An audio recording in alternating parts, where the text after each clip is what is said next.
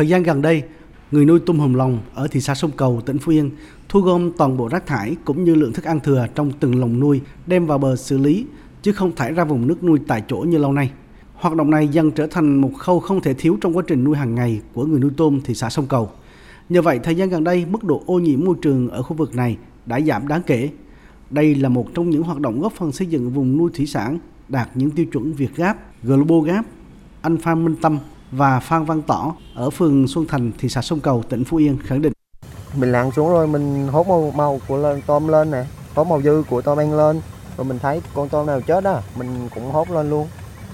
Giữ sạch lồng nuôi nè, với lại khỏi ô nhiễm nước nữa. Vệ sinh lồng là để mình lặn xuống, mình kiểm tra là con nào nó bỏ ăn, là bắt đầu mình vớt lên, mình bán cho những người mà thu mua tôm chết. Rồi là dừa là mình hốt cho nó hết cái chất thừa, cho nó sạch, không có ô nhiễm cái con tôm của mình nuôi. Các địa phương ven biển tỉnh Phú Yên còn tích cực triển khai nhiều hoạt động xây dựng vùng nuôi thủy sản an toàn, hướng tới xuất khẩu chính ngạch sang nhiều thị trường khác nhau. Nhiều doanh nghiệp quy mô lớn cũng tham gia hoạt động nuôi trồng thủy sản trên mặt nước biển.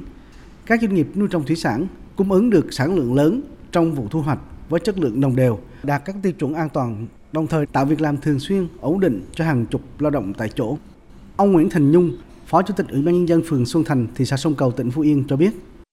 Thị xã Sông Cầu mình để các cái nhu cầu mà định hướng bà con mình theo cái hướng nuôi trồng thủy sản phát triển bền vững á, thì nuôi như là cái công ty nhựa HBD,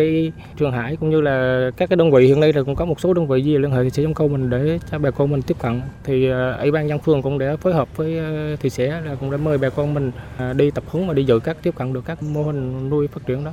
Nhằm hỗ trợ người nuôi trồng thủy sản hình thành các vùng nuôi thủy sản an toàn, nhiều năm trở lại đây, Viện Nghiên cứu Nuôi trồng Thủy sản 3, Bộ Nông nghiệp và Phát triển Nông thôn thường xuyên triển khai các hoạt động quan trắc môi trường ở những vùng nuôi thủy sản trọng điểm. Những chỉ số quan trắc này được tổng hợp và gửi tới từng hộ nuôi một cách đều đặn. Đây là cơ sở để mỗi hộ nuôi có thể điều chỉnh lượng thức ăn cho đối tượng nuôi mỗi ngày, theo hướng vừa giảm chi phí sản xuất, vừa hạn chế đến mức thấp nhất khả năng gây ô nhiễm môi trường vùng nuôi. Phó Giáo sư Tiến sĩ Võ Văn Nha, Phó Viện trưởng Viện Nghiên cứu Nuôi trồng Thủy sản 3 cho biết. Hiện nay thì hệ thống thông tin mà được chúng tôi đưa về tới tận cơ sở và tận hội các cái hiệp hội, chi hội hay là có những bà con mà là cộng tác, là những người mà chúng tôi mời cùng với tham gia giám sát với chúng tôi thì cái thông tin cũng được chia sẻ đến những bà con đó. Thì rõ ràng cái kênh thông tin gần như đi sát với thực tế rồi. Những cái bà con xung quanh vùng đó cần nên cập nhật để có những cái thông tin và ứng phó điều chỉnh cho phù hợp với cái nuôi của mình.